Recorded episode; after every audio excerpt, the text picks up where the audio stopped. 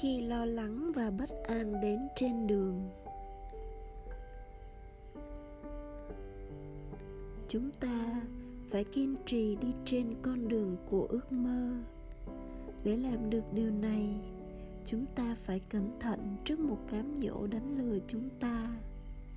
Lo âu, nó có thể trở thành kẻ thù lớn, khiến chúng ta bỏ cuộc khi không nhìn thấy được kết quả trước mắt những giấc mơ đẹp nhất được chinh phục bằng hy vọng, kiên nhẫn và cam kết.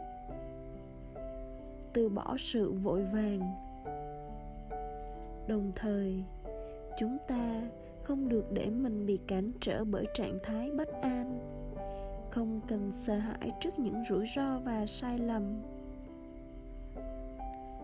Đúng hơn là chúng ta phải sợ hãi kiểu sống bị tê liệt kiểu sống mà như chết. Co mình lại, trở thành những đối tượng không sống thật sự vì không muốn mạo hiểm, vì không muốn gánh lấy bất cứ sự cam kết nào hoặc sợ mắc sai lầm.